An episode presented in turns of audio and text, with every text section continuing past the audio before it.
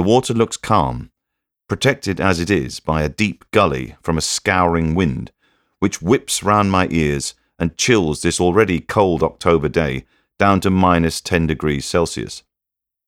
The water temperature, we have been told by our guide, is going to be around 2 degrees. So positively balmy then.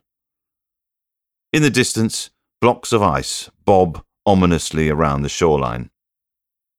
This ancient fissure is a wild place, and stunning with it. But the harsh beauty of its crystal clear water doesn't at this stage justify the fact that it's a freezing river in which we are about to become immersed. My son checks the settings on the GoPro camera and fixes me with a disbelieving glare before muttering into his snorkel. Whose idea was this again? Iceland is a place of stark and surreal magnificence, of vast lava fields, hot springs, waterfalls, and huge open valleys, and the largest consumption of Pepsi Max in Europe.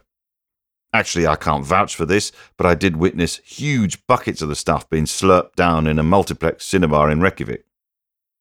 Icelanders love going to the movies, and judging by the bitter cold I was now experiencing outdoors, I can understand why.